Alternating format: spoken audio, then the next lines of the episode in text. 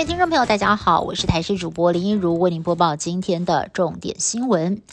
台湾的本土病例暴增，今天来到了两千三百八十六例个案，比昨天呢是增加了四成，其中双北市就占了一半，也新增了八名中症，还有一名重症个案。指挥官陈荣坦言，未来疫情将会大规模的展开，呼吁大家要心理准备。呼吁大家外出一定要戴好口罩，并且呢保持社交距离。更是警到了这个月底，本土单日就会破万了。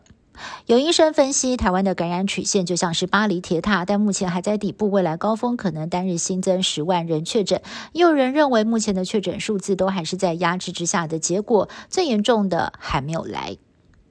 国内爆出了首例儿童染疫死亡个案，为了避免错失黄金抢救时机，指挥中心检讨之后拍板放宽居家照护、隔离检疫者就医的交通方式。紧急情况是以一一九救护车为主，但是也开放可以搭乘防疫计程车，由同住的亲友接送，或者是自行步行驾车前往。原则希望先通知卫生局解除电子围篱，但如果民众判定情况紧急，可以自行的先就医。政府是不。不会开罚的。另外，指挥中心也提供成人版的七症状作为就医的警讯，包括了呼吸困难、没有发烧，但是心跳每分钟超过一百下、无法进食，或者是在过去二十四小时尿量显著减少等等，一定要赶快送医院。Omicron 全球大流行，专家统计，美国五到十一岁没有打疫苗的儿童感染 Omicron 之后的住院率是打过疫苗的两倍以上。许多的医生指出，儿童接种疫苗能够降低重症跟死亡风险，尤其是有肥胖、慢性疾病等儿童都是染疫的高风险族群，得打疫苗。对于儿童该打哪一种？疫苗厂牌医生认为，儿童接种 B N T 疫苗引发心肌炎的比例比青少年来的低。至于莫德纳，虽然保护效果好，但是接种之后发烧、头痛的比例都比较高，利弊都有，交由家长来决定。台北市在今天单日本土确诊直逼五百例，市长柯文哲也宣布了，未来将会简化疫调程序，包含了疫调时间从发病日前四天缩短为前两天。另外，也将直接的框列同住的家人、职场相邻、九宫格座位等，跟谁接触就要由确诊者自己来招供哦。那么，同时也不再发送细胞简讯跟公布足迹。市长柯文哲直言，疫情还没开始，战术。要改变，也认同每天新增一两万例确诊，不用觉得太奇怪。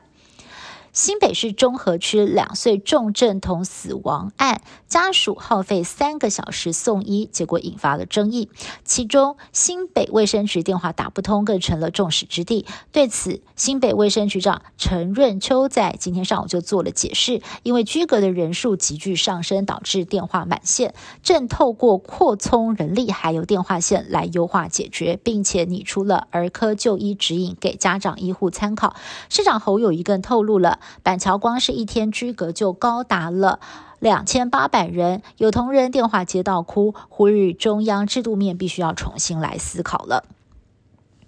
乌俄战争的部分来关注到的是，俄军对乌东的攻势不断的加大，除了空袭东部阵线中央的克拉马托尔斯克，对第二大城卡尔可夫的攻势也是不分昼夜没有停过。一名母亲痛失十五岁的儿子，哭到了肝肠寸断，令人鼻酸。专家就分析了，俄军企图切断乌军的各点防御之后，再套用马里乌波尔模式的围攻炮击战术，将各个城镇一一击溃。但是乌方也持续的反攻，除了埋伏突袭俄军的补给车队，更展现了精准的打击能力。